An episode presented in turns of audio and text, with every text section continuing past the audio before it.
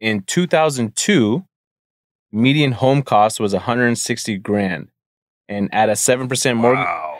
at at a seven percent mortgage rate, that would be eight hundred dollars a month. Okay. Wow. I know what the new number is. That's, that's a Today, huge the- change. Today, the median price of a home is four hundred twenty thousand. hmm With a seven percent mortgage rate, that's two thousand three hundred dollars a month. So that's Damn, that's almost three times. that's what I'm saying. wow. Yeah. So that just feeds right into what we've been saying. It, this is an affordability issue. Well, um, damn, that's three times. And I knew what the average home price was. I didn't really think about the the payment relative to one another. That that's crazy. And it's going to get worse. It's going to get worse. Yeah, 20 years ago. So And it's going to get. I mean, think about. Let's frame this. If rates do go up to plus eight percent plus, Mhm. it's going to be even more than three times as much. yeah, exactly.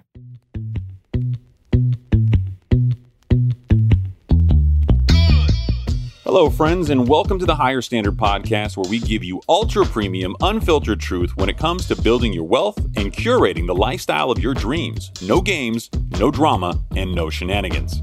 I am your host, Chris Nahibi, and I'm here to help you distill the immense amount of information and disinformation out there on the interwebs and give you the opportunity to choose a higher standard for yourself.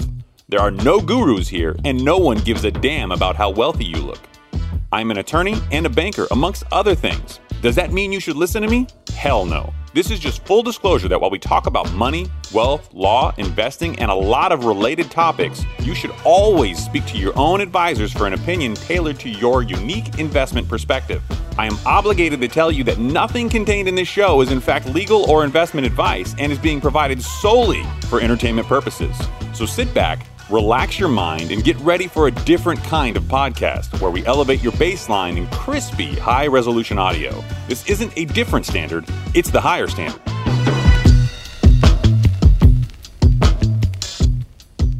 And we're back, everybody. I am one of two hosts. I am Chris Nahibi. That over there is Saeed Omar. Hello, everybody. And if you like this show, please go ahead and subscribe and leave an honest five star review. And if you don't like this show, leave a five star review anyway as, as an angry way to say you hate us on the way out. Yeah, on the way out. On the way out. Oh, So before we do anything, we have to make amends for what was clearly a misrepresentation.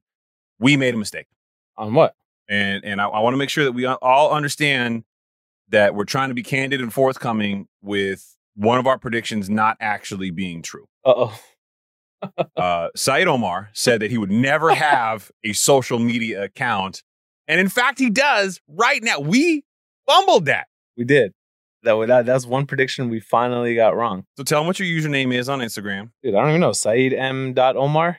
Yeah, he's he's trying to be humble because he has some people with some blue check marks, some famous comedians who I'm I'm hoping they listen to the show. Wink, wink, n- nudge, nudge. If you do, we should talk. That was that was the best. I, I I looked at it. I looked at the people who watch it. I'm still trying to figure out how how to use this thing. And I say, babe, I think Brendan Schaub just looked at looked at my stories. Yeah, man. And if he did, that's cool. Like, yo, bro, And I'll, if you don't I'll know who find the Brent- food truck. It- I'll get you the shoes. Yeah, yeah, yeah. We'll do you how you do everybody else. Yeah, if you don't know who Brendan Schaub is, you know, famous UFC fighter, now turned comedian, boys with Joe Rogan, Joe Rogan, Joe Rogan. and uh, he's got a, one of the leading comedy podcasts in Fighter and the Kid. it, it is it is a great show and uh another another sneakerhead so you got to show love between him me adam and you we can totally talk about shoes for three hours Yeah, we could do that. yeah We need to set that up. all right now stop being arrogant let's talk about the actual economy Let's go. so this week has some notable events that are going to happen if you follow my social media those i talked about them in detail one of which happened today but to give you the release this episode will come out on a friday so all of these will have happened and if you don't know what those numbers are by then you might want to check them or catch up to date or just listen to the next show that comes out on the following tuesday where we'll probably talk about some of these things so uh, on Monday, uh, today, the Federal Reserve Bank of New York released the Empire State Manufacturing Survey for October. We'll talk about that momentarily. Tomorrow, Tuesday, the National Association of Home Builders will release their, uh, in conjunction with Wells Fargo Housing Market Index for October. Not much to talk about there. Not yeah, zero change. it's still a problem. And the Federal Reserve will release its industrial production data for September. Keep in mind that's a lagging month. Right. On Wednesday, the Federal Reserve releases the latest beige book on current economic conditions among its 12 districts. Mhm. And the Census Bureau reports new residential construction data for September. Expect that one to be really bad. yeah, yeah, yeah, exactly. Really bad. yeah, I yeah, cannot underscore badly enough. yeah. everything's come to a halt. And then finally, on Thursday, the conference board reports its leading economic index for September. The National Association of Realtors releases existing home sales for September. This has to to start moving down, but you know, you never especially, know. especially with mortgage applications going down, right? Month over month. Well, yeah, and, Yeah. and where rates are going too, which Yeah. we'll talk about later on in the show. And then, of course, we'll end it up with the Philadelphia Fed releasing its manufacturing index, which is not going to be hugely different than what happened with the New York State uh, manufacturing Empire State Manufacturing Survey. Mhm. So uh, I'll, I'll just I'll just read the direct quote from it. Uh, but obviously, as you recall, there are links in the show notes. There are links in our newsletter. If you don't subscribe, you might want to do that. You get them all emailed to you ahead of the show. Business activity declined modestly in New York State, according to firms responding to October 2022 Empire State Manufacturing Survey. The headline General Business Conditions Index fell eight points to negative 9.1. So to give everybody some perspective here, I think everybody thought this was going to wind up being like a 1.9 and it wound up going negative the other way. Right.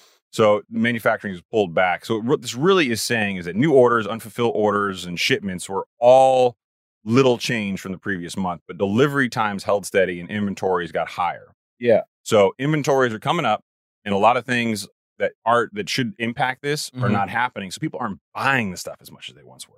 Exactly. So I got some more information on that too. So there's Wow, a when C- were you going to tell me, bro? Yeah. You're going to be walking yeah, that. yeah, like, yeah, it's yeah, I like- knew you teed it up for me. So the CEO of a major logistics platform uh, was quoted saying, "Retailers and the bigger buyers uh, or shippers are more cautious about the outlook on demand and are actually ordering less."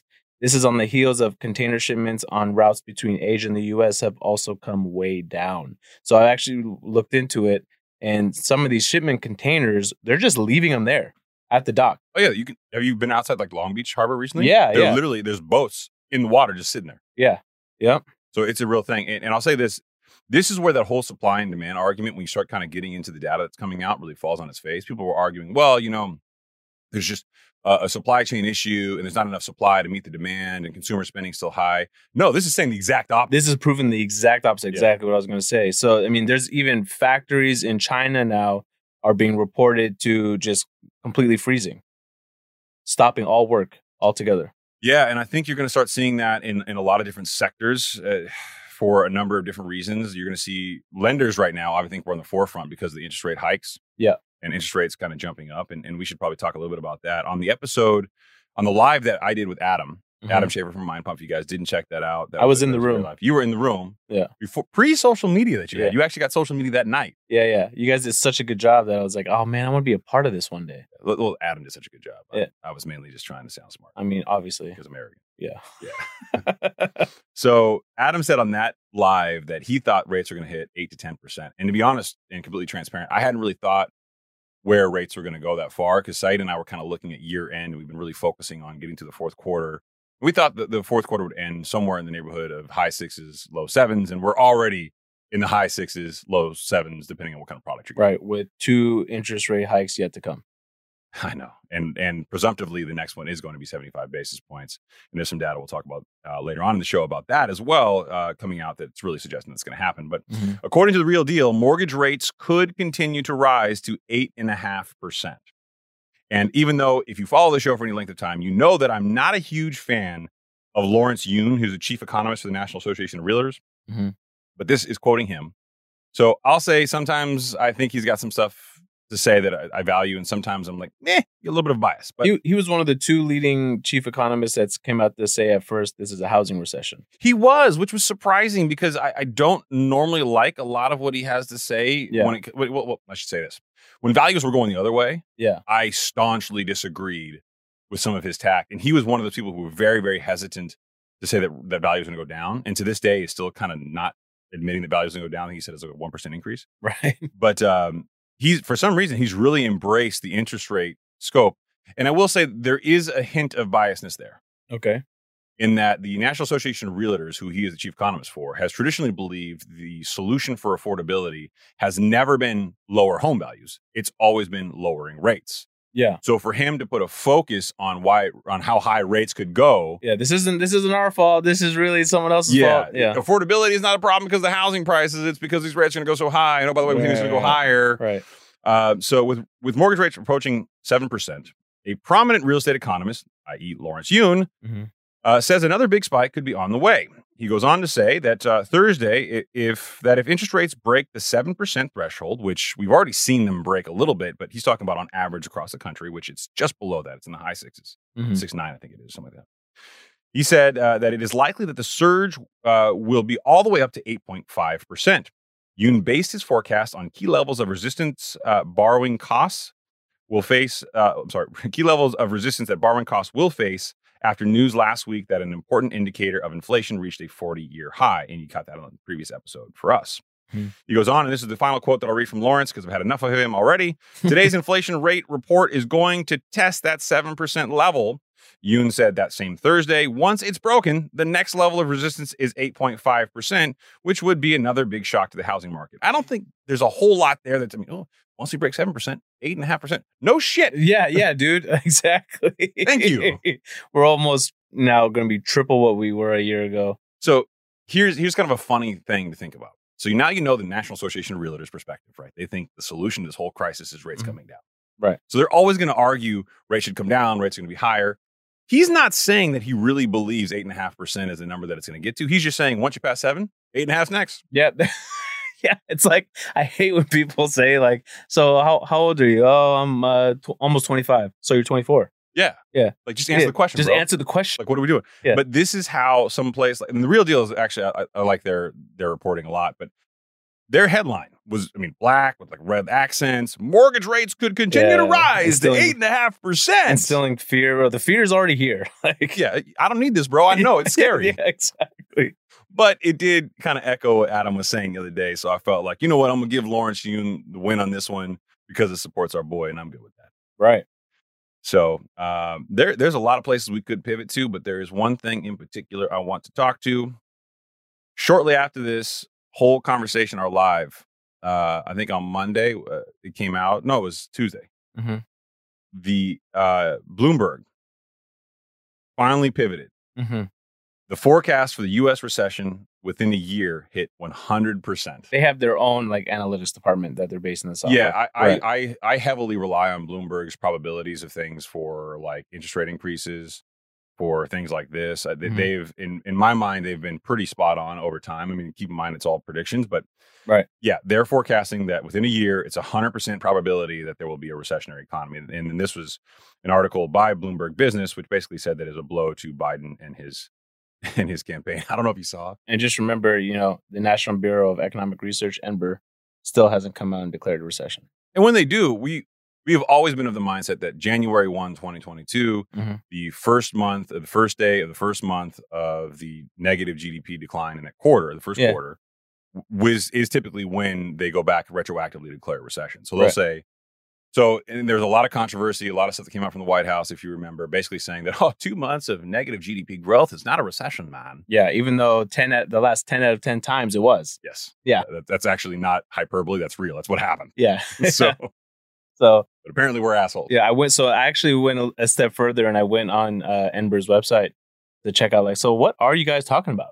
You know, what's going on at you know at, at this bureau? Yeah. So I looked it up and they're publishing these working papers right now on all the effects of uh, COVID after the fact. Yeah, it usually takes them about a year, if not a little longer, to Yeah. really declare a recessionary economy. I mean, So- some of the stuff is like really interesting, it's- it- but I'm like, really, this is uh, we can't. well, it's so focus on other old. things. It's, Yeah. it- it's they spend so much time like diving into like stale shit to try to figure out what they're going to declare retroactively. You're like, bro, this is not real. This is the best we can do. Yeah. So just for reference, if people are curious, some of the stuff that they're working on is student learning loss and recovery due to COVID, mortality impact of foregone medical care for non-COVID conditions. I mean, I don't even know what that is. Yeah. like it sounds yeah, fancy. but, yeah, like, yeah, yeah, okay. exactly. Labor market changes associated with the pandemic. I'm like, Let me explain to you what happened. Shit got fucked up. Now we're here. Let's Yeah, move hold on, on, to the hold on. recession. labor market changes. Yeah, people still have their jobs, and like a lot of jobs. Did you not see the White House put out a statement? yeah, yeah, the labor market is strong, America. yeah, man. It's the one thing Exactly. everybody's been echoing over and over. God damn it. Yeah. This is what's wrong with society. Shit like this is some guy's literally probably writing like a massive paper right now, doing a ton of research. Getting Probably paid. gonna win a Nobel Prize for that shit. And we're sitting on a podcast making fun of him. Yeah, yeah, exactly. It's fucked up. All right, to finish off the uh, Bloomberg business statement, just to give you some idea of how much movement there'd been. The latest recession probability models by Bloomberg economists forecast a higher recession probability across all timeframes, with the 12 month estimate of a downturn by October 2023, one year from now, hitting 100%, Mm. up from 65% from the comparable period in the previous update. Mm. And if you're Biden hearing that, you're like, God damn it. Yeah, God, man, I tried to do everything to not mess up these midterms. I thought we changed the definition of a recession for this shit. Yeah, yeah. I thought that's all I had to do. so yeah, that, that didn't quite go his way. You see there, so I started to ask you before, but you cut me off because you're rude and arrogant. But, Yeah. uh, there's a video uh, out there on the internet. and You should look this up, where he's eating an ice cream cone, like a waffle cone, right? Biden? Yeah, and like somebody from the press is asking him about the economy, Oh no. and he basically was like, "Yeah, it's good, Hey, he don't give a shit, It was- bro. he was he was Yeah. so he's not gonna be no offense. He's not gonna be around to see how this shit plays out. Come It- I on, mean, man. It was it was hilarious because I mean, I don't care what you're talking about. This is not, this is not political. Let's just say you're talking about like going to see your family. He looked like such a G in a suit no fucks. eating an ice cream cone. Yeah, everything's fine. I'm good, brother. What you doing? Yeah, exactly. We really want to talk about this right now. yeah. He he was. Why are you ruining my ice cream? Yeah, it, it was. It was probably mint chip too.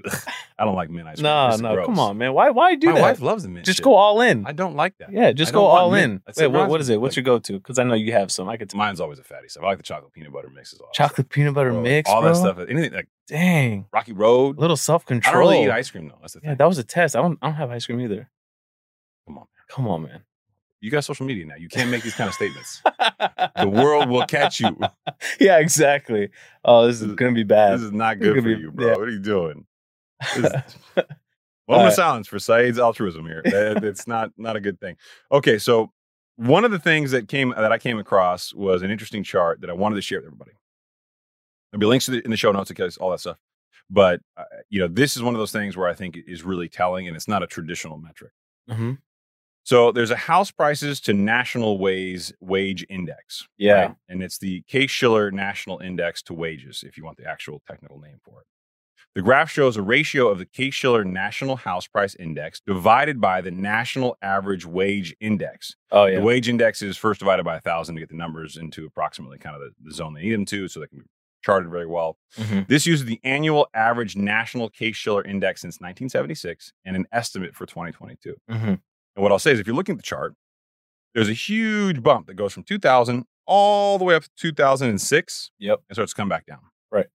And I would say if you were to look at the same chart and you were to start in 2012, we are almost exactly at the 2006 height now in 2022. Yes, we are. So, what, what we're really saying is here is what led to the Great Recession as far as affordability issues Right. we're there again. Now, I'm not saying we're going to have the same credit issues and the same defaults that we once had, Mhm. but I do believe that we're going to start to see an uptick in more as unemployment picks up, as salaries come down, as this continued inflation starts to spread like wildfire, like it already has. If, if you're taking, let's call it 15% conservatively, if we're being nice to the government Okay. is versus the twenty percent of real inflation. I think most people are feeling. Yeah. and then you start taking away income on top of that from their wages. If you're Yeah. a commissioned employee, you can see how affordability, people's ability to make their mortgage payment, can go away pretty quickly. I know, and I'm I'm curious to see how quickly the you know defaults start to tick up. Hopefully not, but it, it is a fear, right? So um, I got some numbers for you on that too. In 2002, median home cost was 160 grand, and at a seven percent mortgage Wow. at at a seven percent mortgage rate, that would be eight hundred dollars a month. Okay. Wow, I know what the new number is. That's that's a Today, huge th- change. Today, the median price of a home is four hundred twenty thousand. Mhm. With a seven percent mortgage rate, that's two thousand three hundred dollars a month. So that's Damn, that's almost three times. that's what I'm saying. wow. Yeah. So that just feeds right into what we've been saying. It's this is an affordability issue.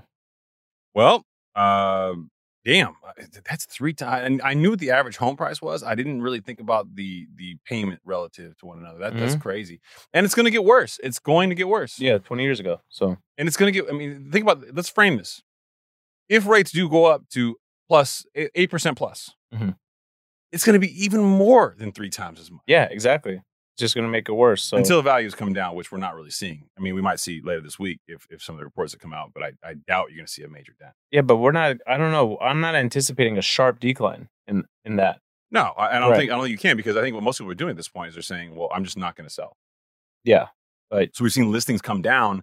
There's not. I, I think that that's what we're going to see is we're going to see less listings yeah. if that has any value. But according to Fortune, and here's the title of the article: Where home prices in your local housing market are headed in 2023, according to Zillow's revised forecast. I did a little bit of research here.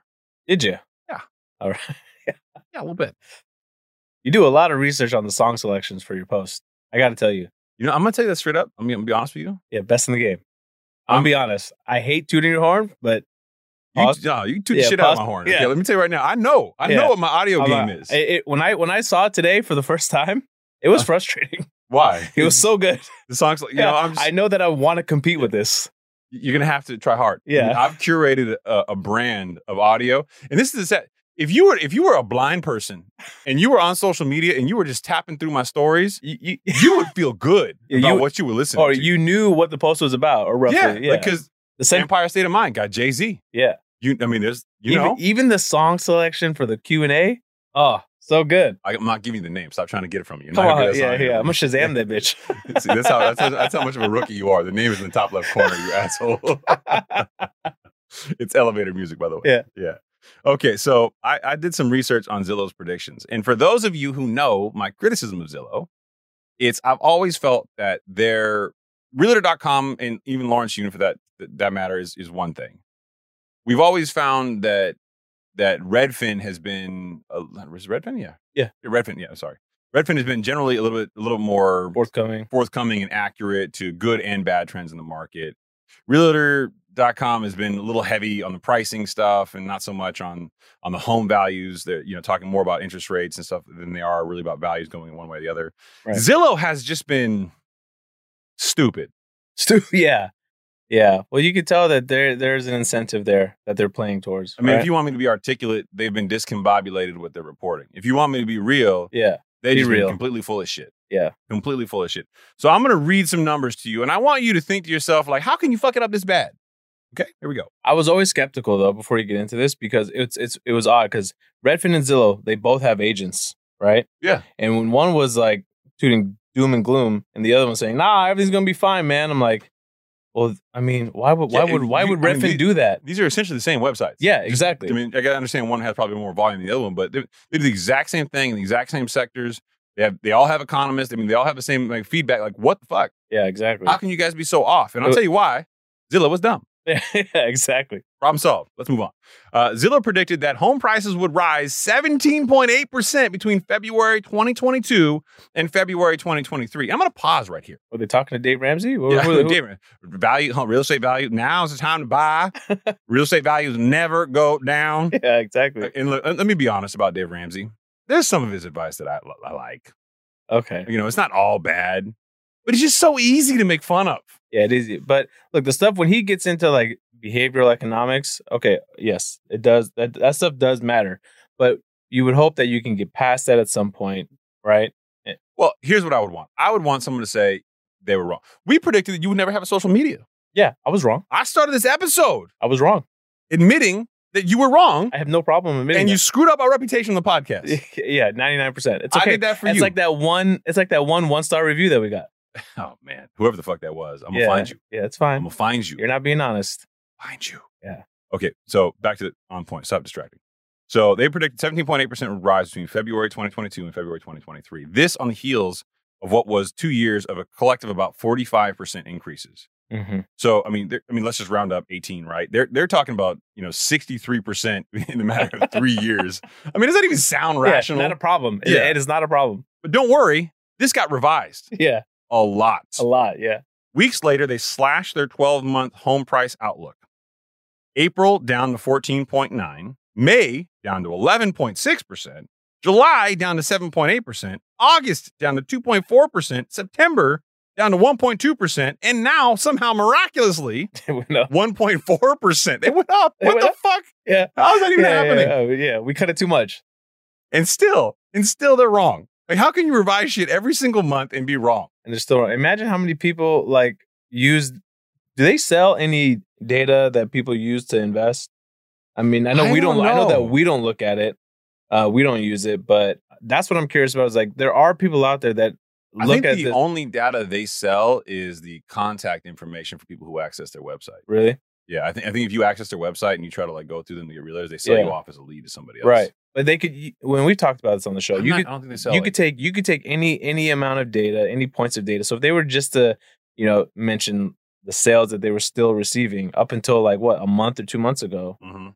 you know, people were relying on that data and, and that's that's and that's the thing. I don't know if you ever listed a property on Zillow, but if you list a property and you look it up on Zillow, the the value is always pretty damn close to whatever your list price was. Oh, exactly that happened that happened for me when we listed the house uh my last place in riverside it was i remember it- we listed it slightly above whatever zillow estimated it at and then sure Boom. enough next day Congratulations. boom That's your value. yeah, yeah, you- exactly You're, you're welcome.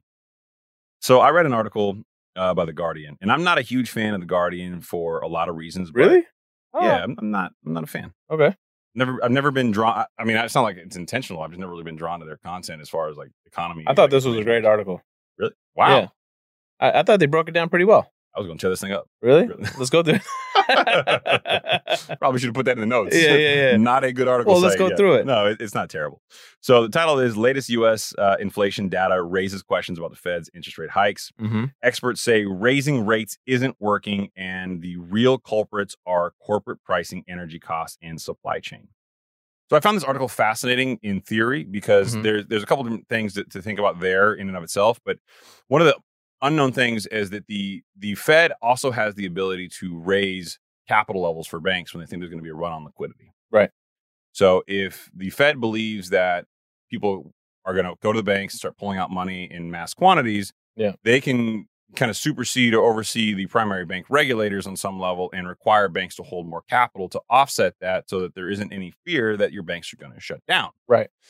That number has been held at zero effectively since uh, well before the pandemic. I'd have to go back and check the date, the date on it. But that's one lever they can pull. Now, that lever's never been pulled for anything besides a fear for run on liquidity. And right now, even though we're drawing liquidity out of the markets, there doesn't seem to be the same fear that there was during the Great Recession where people are like, oh my God, my bank's going to close down. I'm going to pull my money out Right.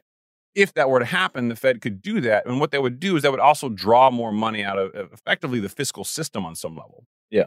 But this takes a different look. It says corporate pricing, energy costs, and supply chain. Mm-hmm. And when I read that, that title, I thought to myself, well, corporate pricing is really a function of what the Fed is doing right now. They're drawing this money out, Mhm. trying to have corporate revenues come down. Right. You'll see multiples come down for some of the, how these companies trade. You'll sort of see see them and Wages go down. wages go down, stock prices go down Mm-hmm. energy costs going up, eh, that may or may not have a whole lot to do with the Fed per se. Right. Uh, I think it has more to do with things like OPEC cutting 2 million barrels a day Uh, that has, yeah, exactly. and supply chain. We started off the podcast talking about that. Right.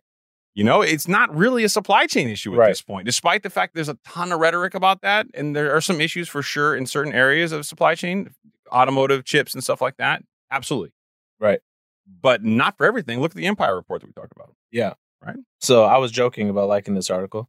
Uh, That what, was not what, sarcasm. what I thought what I thought was You just read it hilarious. Right now, I was talking. No, no, no, no, Why not? no, no. Look, look, look. Well, So what I thought What was is- is that notes? Yeah, what I thought was hilarious Wow. about the article is they say down at, at the very end, so everyone from the show notes can go ahead and read it. The article mentioned the Fed is restricted to monetary policy policy and can't directly do anything about corporate pricing or supply chains. But Powell could be more vocal. Be more vocal. just Stop. He's No. been as mo- as vocal as he can be. He has been the most vocal Fed secretary I think I've ever heard. Right. So um I don't know, man. I don't know what what more they they feel like he could do. He, they're saying that companies should take a more holistic approach, I think it was, um and help the Fed out to like work in unison, but uh man, I like this too because this article came out recently. Yeah. And they say the Biden administration's most meaningful step to address soaring energy costs has been a new plan to wield the Strategic Petroleum Reserve, yeah. the nation's reserve of crude oil, as a price control tool by effectively setting a floor and a ceiling on the price of oil. And the Saudis came by and said, Yeah, we'll go ahead and take 2 million barrels uh, Yeah. of oil off the table. You're welcome. Hashtag blessed. ha, you thought. you thought you gonna fix that problem. But But Yeah, we're not- laughing not- about it. yeah, I'm not laughing. so I'm laughing much. because I'm crying on the yeah, inside. you're not crying. I got. I got a jeep. It I hurt. got an electric car, bro. I got the Tesla. I'm gonna drive that to work. yeah, every I day. saw it was parked outside. I know the rap looks good though, right? Yeah. Yeah. How'd you give the guy a jeep wave earlier on the live, and you weren't even driving the jeep? I own a Jeep. Uh, I can uh, do the Jeep Wave anytime I want. No, no, you can't do that. You can't. You can't do a jeep wave in the Tesla. Get the fuck out of here. Oh, can bro, you come can't- on, First of all, Jesus. you shouldn't be doing any kind of Jeep Wave while you're on like a live. Right. You're new to social media. I have to teach you the rules. As, as the head of the jeep organization, I'm Yeah. kicking you out. Nothing, nothing's more irritating when you're in a Jeep and you wave at somebody and they literally look at you and don't wave. Yeah. I, I s- You saw me. Yeah. Yeah. You know what that means? They're like, I don't like your jeep. Yeah. Yours is a piece of shit, bro. Get at me when you got bigger wheels on there, okay? And non Jeep people are like, what is he talking about? Uh, All right. So there is a Business Insider article. I'm going to put a big asterisk on this. I don't like Business Insider for a number of reasons. Title Recession Financial Crisis Outlook from Nobel Winning Economist. I liked this article as opposed to Saeed's false attempt at sarcasm earlier. Mhm. Reading your Dweck, Dweck, a Dweck. at the wet quote. At the wet quote. Projections published by the central bank signaled policymakers will lift its benchmark rate by another three quarters of a percentage point in November and a half point in December. Sound familiar? Nobel Prize winning economist says uh, 75 basis points in November and then half a point in December. And I'd like Wow. to point out, Wow. Saeed Omar said that Man. on the fucking higher standard. Hey, 2023 Nobel Prize winner for economics. Come at your boy. Actually, it takes a lot longer. Bernanke just got his, so y- you're like, maybe by the time you hit your late fifties, early sixties, you Yeah, might get I'm one. gonna go ahead and say it because like once it's said on the internet and on the waves, it, I it's don't- true. I don't think you get a Nobel Prize if you use expletives to describe your monetary policy. it's okay. I'm the number one uh, chief economic person in the world. That's me. Number one chief economic person. What does that? Yeah, that's it. That's it. I win the Nobel Prize You're the for chief economics. Economic person. You just reading the article out. What do you- what do Oh, you- Jesus. that's me. Yeah. Well, I don't know if you want to be this guy. He looks. He looks pretty nerdy. I don't think you could. He, he looks like he's nerdy, but he's worth a whole lot of money. No, he's, you'd be surprised. A lot of these Nobel Prize guys aren't aren't worth a whole whole lot of money. Really? Yeah, they're altruistic, man. They're all about like you know doing the right thing. Oh man, that's like, a shame. They dedicate their lives to their craft. Unlike Uh, you, um, like us, we're dedicating our lives to this craft. bro, we we here for like I have a three lot of hours similarities twice- with this guy, man. Stop. similarities with this guy. he does not own any Jor- own any Jordans. I'll tell you that right now. Yeah. Since we're making fun of people, right? there is one person I got a bone to pick with. You love picking on her. I, no, She that's de- not true. She deserves That's- it though. That's not true. It's, she it's deserves well, it. it's well deserved. It's she did this shit to herself, and Yeah. I'm just I'm out Like- here aerate, you know, yeah, putting this out there. it's like it's like her and Brian Moynihan. They're they're both getting it. Uh, all right. Kathy Wood's ARC, not Kathy Wood, but her ARC investment fund, Mhm. penned by her, sends an open letter to the Fed Mm-hmm. to try to convince them to stop raising rates. Yep. I shit you not. That's actually something that they did. Yeah, I know. I mentioned it on the last podcast. Did you really? Were you not paying attention? No, clearly not. We talked about it. That she sent a letter to the Yeah, Fed. but you but you addressed this after the fact, so I'll let you go ahead. Do I really ignore you that much? yes. I feel like we're married now or some shit. did, I, did you did you really bring this up in the last episode? I really did. It Yeah. comes out tomorrow. I'm gonna listen to this shit and feel Yeah. stupid. After. Oh, you're gonna feel hella All dumb. right. Well, we didn't read it though. Yeah. yeah. No, I did. I mentioned it. You- you But Oh, we know, didn't read it. Yeah, we didn't read the whole thing. Basically, what she says in this article, which she openly penned to the Fed, was that they're they're looking at lagging indicators that the market's going to swing way back the other way, Mm-hmm. and that she wants uh, she wants them to back off this hyper aggressive monetary policy. Right. They're And- doing more damage than they are helping. Yeah, yeah, yeah. It's the this is terrible. CPI and PPI are not as bad as you think. And by the way, when things swing the other way, it's going to be terrible for the economy, and you're going to force us into a recession. And then she literally ended it with unanimous question mark. Really question mark? Yeah. Could it be the unprecedented 13 fold increase in interest rates during the last six months? Likely 16 fold come November 2nd, especially if you're a Nobel Prize winning economist Right. has shocked not just the US, but the world and, ra- and risks a deflationary bust. Yeah. Um, Um, But like we're supposed to be deflating the economy. yeah, we're supposed to be Kathy. taking money out of the economy. That's the only way to solve this problem. And a deflationary bust is just a ass backwards way of saying a recession. Yeah. yeah. Yeah. Yeah. It's- Exactly. It's, it's cute that you you add Yeah. some words. So the, the comment section in this was fire. yeah. it was so I'm reading good. it right now. I, I wanted. I was like, "Can we please read this first one? Who is she? Oh yeah, down eighty percent this year. 80 plus percent this year. Calm Yeah. down there. bro. The Fed is always wrong. Invest accordingly. That was a cute comment. I didn't get that one. And then the next one's one of my favorites. This woman literally thinks she has that type of influence. That's a valid point. point. Who are you? Yeah, like, that's what are you doing? That's funny. She worried. Skull. Yeah. Yeah. Yeah. Yeah. I also wrote a letter, LOL. So-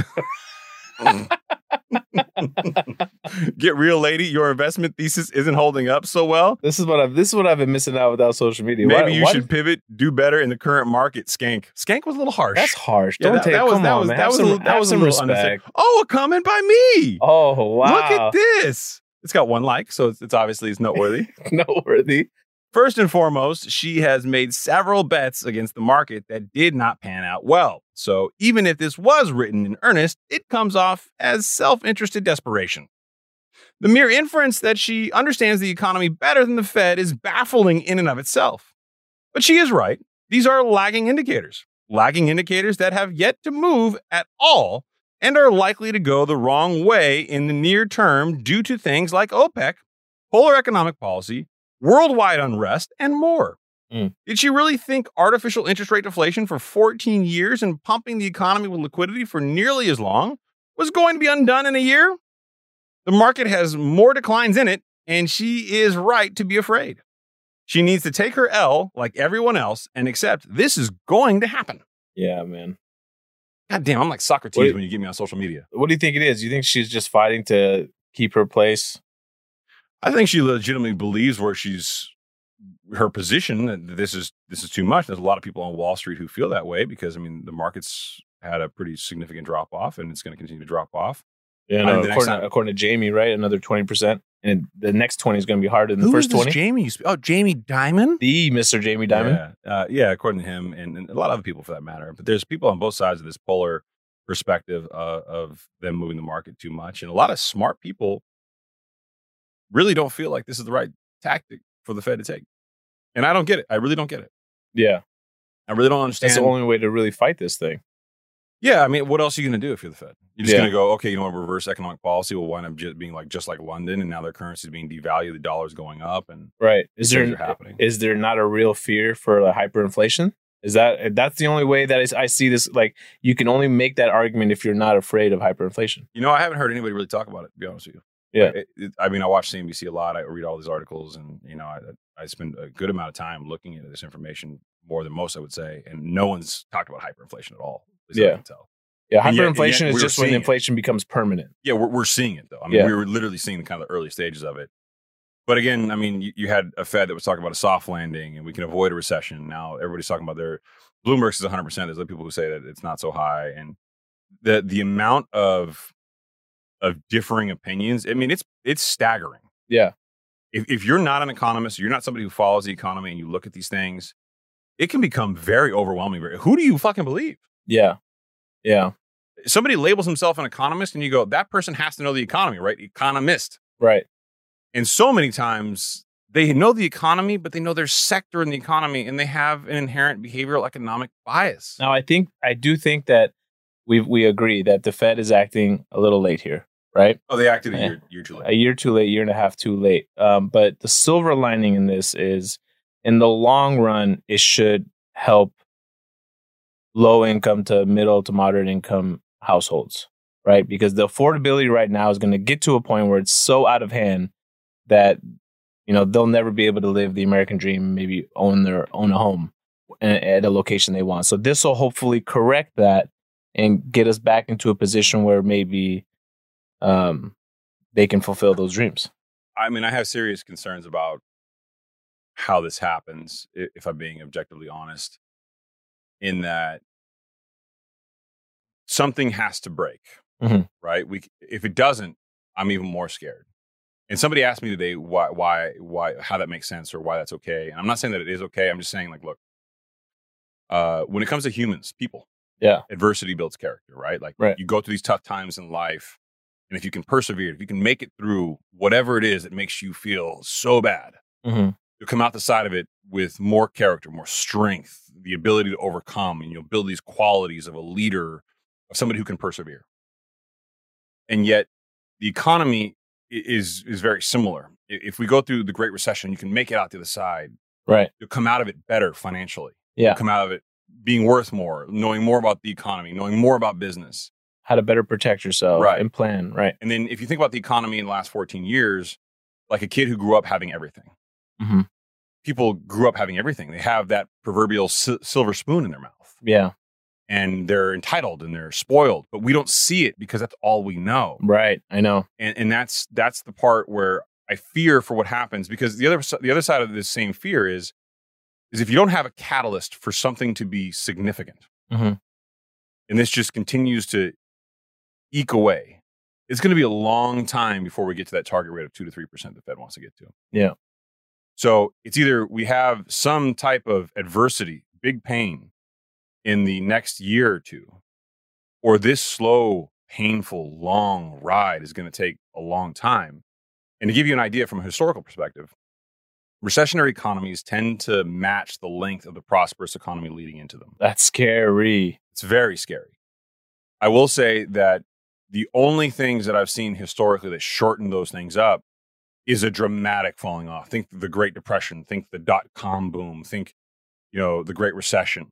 Yeah. Uh, Right. So it's almost like pick your poison. Which one would you rather have? yeah, and, and I think I think in a lot of ways, me as a consumer would rather have the shorter, more painful agony. Let's get this thing fixed and let's move in, move on. Right. Than I would a prolonged period of pain because how long do you want to ride at super high unemployment? How long do you want to ride at people struggling and fighting to make things happen? Right. because during good times, we talked about this on the previous show. During good times, it's easy to be a business person. Anybody can be a leader when you get a W every night. Yeah. Can you be a leader when you're getting L's every day? Exactly. You know, what's your character? What? How do you get through that? Mhm. So it scares me to think that I don't know what that catalyst is right now. Sometimes I think it's going to be affordability. You know, eh, things are just going to get so unaffordable, things are going to go to halt. But that's not going to be a falling off of anything. Yeah. And then I think sometimes it's going to be as unemployment creeps up and people start to pivot. That's gonna that's gonna create a lot more challenges in the economy, and because inflation's not coming down rapidly, employment will, will go up, and Right. go up and go up and go up, and then there'll be like this pain point, and then maybe that's where we start to see some breakage. But and then now we have a worldwide economy which is more interconnected than we ever had before. And a lot of people say, Chris, you know, how does this how does this happen? I don't have an answer. I don't know. Right. I can just tell you right now, I don't see the horizon. I, I Right. don't know what's on the other side of this. Right. We and like we mentioned before, no two recessions are have ever been the same. So it's it's impossible for anyone that's painting out this picture to make you think like they know how this is all going to play out. That's uh, that's a bit of a reach. which is also why I get so frustrated with all the talking heads on places like CNBC who go on and it, you know you, it's typically the same, right? You'll see a man or woman usually dressed very well, business attire, Right. And they they they sound so confident, so like so just manufactured and and just present Right. that you're like, okay, they they have to know. They they, they sound articulate. They sound prepared. They they, right. they know Mhm. they have this presence, and you're like, they they gotta know. They, they, they're in the business, and you're like, well, what business are they in? Yeah, well, how many people also have the time to listen to that person and then go to another person and then weigh out what they have to say and then go do more research? Oh, then don't get me started with people who are like, oh, this person's on my political side, so I'll listen to them. They must be right. And that, that kind of shit Yeah. just Yeah. drives me fucking crazy for all sorts of other reasons. But I, I don't know where this all goes, man. But I'll, I'll tell you that the data that we're seeing right now is pretty clear that nothing that we've seen yet has been the answer to fix the problem. Mhm. And unless we see something happen that's going to be a dramatic, significant impact, the the X factor, as I like to call it, right? Mhm. Um, synthetic mortgage-backed securities, wild credit practices, the Great Recession dot com boom valuations in in the fintech space and kind of stuff that went crazy over there. These are things that you can look back on and say, well, documented this happened and it caused this, right? So I, I don't know what this is that'll cause this recession per se when you look back on it. For me, the only thing that I can think to is the amount of money that was being printed and just pushed into the economy. Right. Yeah, but that's not in and of itself, based on what we're looking at right now, going to be an overnight or a quick resolution. Right, exactly. It's going to be pain painful process where they have to now pull the money, quantitative tightening, like we've talked about, Mhm. pull the pull money out of the system month over month over month, And we've talked about how, you know, different bureaus and different parts of the government are they're not working in unison with one another. So it's making the job even that much more difficult. Yeah, and it's going to continue to be difficult through the midterms, and then it'll go through the election with a lot of conversation and a lot of rhetoric that's going to drive people absolutely crazy. I mean, if this shit's bothering you now. Yeah. Just wait till we get into 2023 and election season starts, and we're going all the way through to November 2024 Mm-hmm. when the next election is, and then guess what's going to happen the next day? Mm. Stock market's going to surge because of behavioral economics, because of hope Yeah. the market will surge on a level. I mean, so hypothetically, the market go down another twenty percent. It could sit down there and be like low and just have some peaks and valleys and- on a lower, you know, forty percent down from the highs or something at some point in time. It could sit there, and then it could surge up like crazy after the election. That would not surprise me at all. Yeah. Doesn't matter what industry or sector you're in, people are going to have a new hope Right. for whoever it is that's elected. But we have some Q and A, brother. Let's go. You, you actually shared some of them with me this time. I did. I, let- I allowed you to prep a little bit, Mhm. not a lot of it, but a little bit. a little bit. All right. Uh, both of y'all favorite books, one from each category, real estate, investing, and business. Mm, this is good. You, you saw the question in advance. Did you prepare any books? So I got two. Mine is I have a different way I was going to take it. No, take it however you want, brother. So um, Take it. o- over the last like decade or so, I haven't made enough money to invest the way I would like to. Right. So the first, the financial book that I would want to talk about is actually you gave me a book on commercial real estate analysis that ultimately got me into underwriting. Was it the NBA book? Which book was it? Uh, no, it was just commercial real estate. It was some like college tier book. I don't Was know. it the white one? It was a white Yeah. cover? Yeah, yeah. You have a funny story about that book. Do you really? Yeah. No kidding. So when I first, um, nobody tell anybody. It's a secret between you, me, and the audience. Okay. And the five listeners. Uh, remember how I told the story how I went into my first job interview in commercial real estate and I lied my whole way through it. I said that I knew more about it than I Yeah, did. Yeah, yeah. and uh, I read a book. I spent up, I stayed up all night. I got kind of found a book. It was an NBA book. It happened, but just random ass coincidence. Found it like at Barnes and Noble. It was the only one. I Right, stayed right. up all night long reading a book. That Yeah. was the book that I read. that was the book. Yeah. It's so funny because I remember when I, when I came over to the bank and I really wanted I really wanted to learn this and I wanted to prepare for the interview. I didn't know what the interview process was going to be like. Yeah, I got this book. I'm reading it. I'm just like, okay, I'm ready. Let's go. I think it was just more of a test to be like, let's see if this motherfucker's even going to read this thing. so that it, wa- it was that book. So that's not one that I couldn't even give you the name, of the author for you to go and find. But any book on you know learning more about commercial real estate, and then the other book that I'd like to mention um, is investing in my kids. Hmm. Is uh, raising lions. A great uh, parenting book that I highly recommend. It's it's worked wonders for me and um, my wife, for our son and our daughter. A lot of valuable information there. all right, so I'll give you some books that that I like. Um, I, I've always liked Rich Dad Poor Dad uh, from an investment perspective, just because it changes kind of the way you think about things. There has been some turmoil about Rob Kiyosaki and that book being manufactured and not based on reality, but I think the lessons there are are very valuable and palpable to this day, despite whether you believe it to be true or not Mm-hmm. um, for real estate, uh, rental property investing, and the multifamily millionaire, both of which by uh, Brandon Turner. Mm-hmm. He's from uh, was it uh, Deeper Pockets or Bigger Pockets? Bigger Pockets. Uh, Mhm. and he runs uh, a syndication group right now, but both of them are written uh, very well, and I like them a lot. He also has, I think, one on managing rental property that I never read that I've heard uh, is pretty good Right. and uh, let's see, investing in business. There's also a couple of business books that I like um, from a management perspective that I can put into the show notes later on. Uh, Yeah. I, I read a ton of books on just general business uh, way back in the day. Uh, One of the one of the first books that I read was Multiple Streams of Income by Robert G. Allen Mm-hmm. talked about that book a lot, not because first of all, it was written quite a long time ago at this point in time, and he's had some economic woes, but the point of the book was that he didn't have one single path of income. He, he had multiple streams of income from different things that he was doing. I think he was a millionaire at one point and also sold Mary Kay Right. and some other things. But it wasn't lost on me that that there's there's no need to to think that you you go to work, you work a nine to five, and you're done Yeah.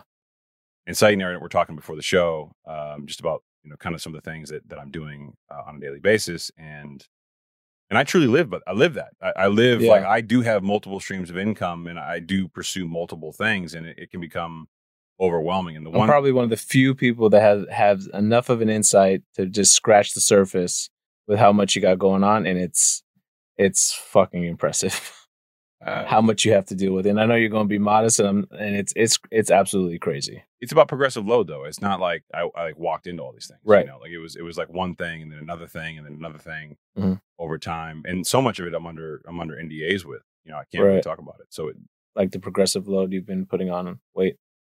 that, That- I want to give this guy a quick shout out though, who sent in this question because him and I uh, was one of the first people that I had uh, some chats with online. He wanted me, I think it's Ted Lifts, right? lifts help. Ted Lifts help. Yeah, he wanted me to let you know that uh, he likes me more than you. That's a lie. Yeah. Yeah. That's inaccurate. That's what he said.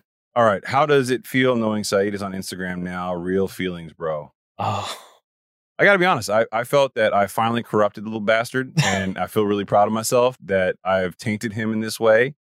And if you caught the live that we did just before the podcast recording tonight, he can't get off his phone. no, no, no, you, you are addicted already, and I am so proud that you're addicted. Oh, no, I'm not. Like I'm, not- I'm, not proud of addicted. you. No, no, no. But um, it's going to be fun. I can't wait to interact with people more. Why isn't Saeed's picture on the podcast logo? Because he's It- too large to fit on. No, he's, yeah, Chris thinks that it'll bring down the ratings. he's so arrogant. Listen, bro, uh, your face is not good. Oh, No. oh, oh, I had to tell you. This is what I wanted to tell you. that reminded you of some shit. This reminded me right there. That That's not- accent. that's that not accent. good. So, uh, my, my wife and I, this past weekend, we went um, to an engagement party and the kids were over at grandma's house. So, uh, we got to Uber. Um, so, aka, we got to drink a little. Oh. And, and at, at one point in the night, I don't even know how it came up because the night was kind of a blur. Um, I'm she- proud of you, all right? Yeah, yeah, Oh, Wow, she, good yeah, for you. she she leans over to me and she goes, "Cryptocurrencies." Crypto- cryptocurrencies. And I could not stop laughing. the official I gmail.com. couldn't explain to people why, but it was absolutely hilarious. I almost want to email that guy like every day and say, I love you. It was very nice. Uh, the true story is, is uh, we're waiting to do a photo shoot with the world's greatest photographer, Irma. Uh, Irma does all of our stuff, including the photo you see on the cover there. Uh, we'll do a new uh, photo shoot and then we'll actually redo the cover as part of a rebrand of the podcast, which will include a more succinct and eh, shorter intro and uh, possibly changing changing the theme music up a little bit. Yeah. Saeed is not a fan of that, but we're gonna do it anyway. Mhm. Uh, what should a newbie's first investment be when it comes to real estate? Mm. Be careful. Your sister asked this question. oh, my sister asked this Yeah. question. So newbie into real estate, something that cash flows, right? So Grant Cardone would tell you, don't ever buy real estate for yourself. don't don't put your don't put your money where you live. yeah. Uh, don't listen to Grant Cardone. Uh, here's what I would say: if you are renting currently and it, you have enough money to put down, where it's cheaper to buy than it is to rent, then buy a home if you're currently renting. Mhm. Uh, if you're looking to get into real estate, there are lots of ways to do it via the stock market and things like real estate investment trust, which will give you some of the benefits of real estate, including depreciation, amortization, write offs like that. Or at least your pro rata share of the syndications. I'm not a fan of that. That's um, never been my way of doing it. Although there's lots of people who, who do it that way. Mhm. Uh, I've always liked saving up enough money to buy a property in a town that's uh, got a lower point of entry than than you know Southern California, for example, or Right. some parts of Texas. I like Oklahoma. We talked about it a lot in the show, but there are places. There's Alabama, according to Adam. Adam, he loves that there, and there's lots of places all over the country. You just got to spend the time to do the research and fall in love with the process, and you'd be surprised what you can get for like thirty or forty grand if you can save up the money. May, maybe explain to people. I think the the biggest fear for people to get started in that route would be investing in something that they're not going to be able to maybe go out and see every day and invest in a market they have no idea about. Um, so how do you get comfortable with that? One, physically go to the market, check it out. Spend the money, the couple hundred bucks for a flight to wherever it is that you think you can get to. My uncle, who owns a lot of real estate, um, he has a theory. He doesn't buy in any place he can't drive to in about 45 minutes to an hour. I mean, that's how I would feel. And that that, that was kind of his tact. But he also bought real estate when it was a lot cheaper. Yeah. Uh, my take on it is this I have to build relationships, build a rapport, know people I trust in the market. Mm-hmm. So I'll fly there. I'll literally meet with realtors. I'll call people up and I'll try to engage them as much as possible. You'll find that Adam from Mind Pump does the exact same thing. He's he's very very good at, at building those relationships, pro- better than I am, frankly. yeah. Um, but I've learned over time it's a practice apathy for me that I, I know that I have to do this, and I'm trying to get better at it as just a human. But It's just one of those Mm-hmm. But things th- that takes time. But then also, if it's a market that you invest in and you invest in again, then now now you know the market. So you maybe you Yeah. built you built a relationship with a realtor out there. You have a property management company, so they can do the work for you. It's why I've got seven properties in like a couple mile radius out there. You know, Right. it's- I know that area so well. I wanted more there specifically. Exactly. So that's why. Um, can you help me set up my corporation? Big Mm. Willie, who asked the question. Yes, dude, I already offered, bro. Why are you asking me? Of course I'll help you. Oh, so you know? Oh, okay. You Yeah. know this. I was going to ask. Like, there's. I feel like there's so much more to this. Why a corporation? Why not an LLC? so he just got his broker's license, Okay. and he's he in California. You cannot have a professional um, license like a broker's license for real estate under an LLC. Mhm. You have to have it under a corporation, whether it's an S corp or C corp. Okay. Um, if you're filing in the state of California, you have your articles of incorporation, you have your bylaws, which are not get filed with the state, and then you have your uh, initial filing if you're um, you're um, blanking out here. Let me outside. Uh, what the directors? Yes, your, your statement of information. Safe information, right? Blah blah blah. It's Right. been a- it's been a long Or, day. or, or list the CEO, the president of the company, uh, the secretary. Yeah. All that. And Right. in most cases, it's all the same person, and it can be. That being said, in, in the state of California, it's an eight hundred dollar minimum filing fee for your corporation. There's a couple different ways you can do it, but yes, I'm absolutely help, willing to help you out. Uh, and for those of you who are uninitiated, there are other co- types of corporations, like professional corporations, like law f- law firms, for example, are always professional corporations. So a non lawyer can't own part of the corporation, Right. And some other things there as well. Uh, should we just stack chips right now and wait for the turnaround, or try to find that one in ten?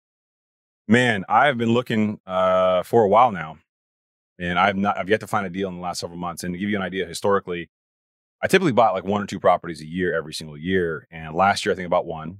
Uh, the year before that, I bought none, hmm and this year, uh, nothing. So what what's it looking like for you? You've been stacking chips so that you can now buy more in the upcoming years, or investing in other things. I, I've been telling everybody who's asked. uh, We've given this advice out a number of times in the show. Hoard your cash right now. Plan. I, I do think there there is a market coming up that will be a once in a lifetime buying opportunity for a lot of us. Mhm. That being said, every three months, start today. Three months from today is your, is your second one, and you know three months from that day is your, your next one. Mhm. Look at the market. Figure out where you want to invest. Get to know the market. If you're trying to build relationships, like we talked about in the previous question, build those relationships, know the market trends, know the values there, spend the time to do it. I know you want to hire a realtor, I know you want to trust somebody, but you really can't when you're first getting into it. You need to have you need to have some ownership, pride of ownership, and the knowledge and that core knowledge of the markets before you pass that off to a rep. You can't delegate what you don't understand to do, Right. not entirely, but just enough to know the market. And you want to know the market so that when your realtor tells you something, you can also like fact check them. But also uh, keep listening to the Higher Standard podcast because we'll be popping champagne bottles when this thing turns You around. know, Yeah, we're not all doom and gloom. you're not all doom and gloom. There will, there will be very happy times in this podcast, and I can't wait. I cannot fucking wait Me too. for the one that you buy. Yeah, me too. So, and you know I'm gonna help you do that shit. Yeah, I can't wait. That being said, yeah, just every three months, keep a look at the market. If you see an opportunity, buy one. Now, here's what I will say for the one in ten. Uh, the one market, the one property that I bought last year was uh, off market, and a realtor called me said they want to close quick. They want somebody who's you know strong. They, there's here's our price. They don't want to negotiate. And I think I bought it for two fifty eight, and it appraised for two sixty one. Oh, okay. Maybe it was three fifty eight, something like that. But it, it priced for higher, Right. slightly higher, whatever. But that was an off the market deal. That was for a realtor I've done business with before. That's probably how you're going to find that one in 10, at least for right now. Mhm. Uh, is a beachfront resort condo a good real estate investment compared to a traditional uh, transitional apartment? Mm. Mm. So condos, townhomes, uh, apartments, if you will, stuff like that, or the you know apartments you would own. I'm assuming uh, those are generally not going to appreciate in value the same way single family residence will. Right. So if you buy them, just know that uh, your your upside potential and growth as far as equity value is not going to be as high. Right. You're doing it for cash flow purposes. But if you buy for cash flow, it, it's a great property. Now, I'm not a huge fan of the Airbnb business, but if you are in a resort condo, uh, it, you know, beachfront in particular, you, you probably have some opportunities from an Airbnb perspective, so long as the HOA and the association that it runs in, there's no Mhm. state, city, county laws that prevent you from doing so. Do you have any properties with, that you put on Airbnb? no, no. Yeah, uh, to me I, that that would just be a whole lot. I wouldn't want that constant turnover. I, w- I would love to own something to where a family can build memories there and hopefully build some roots in and stay for a while. It's not even that, man. I'm lazy. Uh, owning an Airbnb is more of a hospitality than it is owning a true rental property. Mm-hmm. Uh, so, like a hospitality, it's a service based business. You make as much money as the service you provide, Mm-hmm. uh, and you have to do it right. And I'm not saying that you can't make more money. There's plenty of people who make more money renting out properties in Airbnb style than they would in a traditional month to month rental. For me, that upside isn't worth it. rather just have a 30 day, you know, month to month or, you know, Mm-hmm. Yeah. for two years lease, like for example, the one I just signed recently, and be done with it. I Yeah. don't have to worry about Yeah, exactly. it. So, One less thing to think about. one less thing to think about. Uh, if interest rates continue to rise, eight to ten percent or more, would you still buy investment properties? Yes, I would. Uh, but just understand that it's going to take more money to put down to buy those properties at those rates, so you can get to a cash flow uh, pers- perspective. I think a lot of people ask these questions because they're, they're thinking about single family residences as their entry property. Yes. When you get into the commercial real estate space, they're going to underwrite your cash flow and they're going to tell you what your loan to value is. So Right. effectively what it really means is you're going to have a higher um, you're going to have a lower loan amount because of the higher rates and you're going to have a, a lower loan to value because the property won't be able to support the higher debt payments with the higher interest rates Right. Exactly. So we talked about it on the big commercial real estate episode. mm-hmm. Those properties are looked at. The first source of repayment is the cash flow from the property. The second one is the uh, equity in the property, and the third is the sponsorship. boom Yeah. uh, so yeah i think you should always be looking to buy properties if you know the markets well and you see an opportunity that comes up that you can make sense of economically when you get to 8 to 10% though man it's going to be tough tough tough tough for me to to, to want to do that i might i might sit it out for a little while Yeah. because the value has to come down enough to make that worth my while Mhm. uh, my wife works for a med spa in glendale that does laser hair removal interested saeed Oh. yes he is No, yes it's he is not my friend needed. This is a we're gonna joke. start a GoFundMe, and we're gonna. It's not a joke. You're wearing shoes right now. He was wearing shoes in the live. He does not show his feet because they are fuzzy. That's not true. Fuzzy Wuzzy I- was a I- I, bear. I- I don't like show. I'm just not the type of person that likes to have my toes out. Fuzzy Wuzzy had some toe hair. No. Look, you can see my toes. Look, look. yeah, take I it know. in. Take I know. it in. yeah, Laser, yeah, those, are manicure some, and clean. those are some thick toes. No, I don't care what you call him. At least there's no hair on him. You know what I mean? Thick and hairy is a whole lot different than just hair. No, no, I'm good. I'm good. I'm good with this hair. Uh, he the wants it. minimal hair. He wants it. yeah, he does. n- nominal. Just call me. We'll hook that up. I'll work. If I got you a gift card, you would No, go. no, I would not. I would Why not? not? Yeah, no. I don't need my it. man owns a med spa in Glendale. He's trying to hook you up, bro. If they can I handle it in Glendale, all the appreciate it. Armenians up there, bro, they can I- handle I you. Would, I would consider it just for the first sponsorship for the pod. I have no problem with that. I would pay him to sponsor the show Yeah, to give yeah. you the la- yeah, la- we, la- we, we could do a whole like album photo shoot of like 40 year old version with me uh, on, on the table and everything. Oh, that's what this is about. Yeah, yeah. There's yeah. a phobia here. There's, a, there's you no want to pho- talk, you wanna talk about there's it? no phobia here. It sounds like there's a phobia, bro. There's Like, no- it's what like- do you mean? No, I got, I've gotten my my back uh laser hair removal on my back. They did it wrong. No, I know I did. I went six sessions. You sure? Yeah, Doesn't I'm not matter. the first person that said that it comes back, but it's okay. I'm I'm fine with it. Yeah, try being on testosterone. It all comes back. Yeah, Does inflation and recession go hand in hand, or has one happened without the other? Yes, it has actually happened without the other. that's a good question. Uh, I would say that they they very often do occur in in kind of symmetry, but um, uh, plenty of times inflationary trends can go. I mean, obviously not to the extent that we're experiencing now. And uh, when you see this degree of inflation, that's almost always going to lead to some type of economic challenge, and usually that's a recessionary economy. Uh, but historically speaking, you've you've seen definitely moments of inflation, uh, and certainly sector by sector inflation uh, that that have happened without a recessionary economy for sure. And the Fed has been able to kind of monitor and, and you know, work through that policy over time. But Mhm.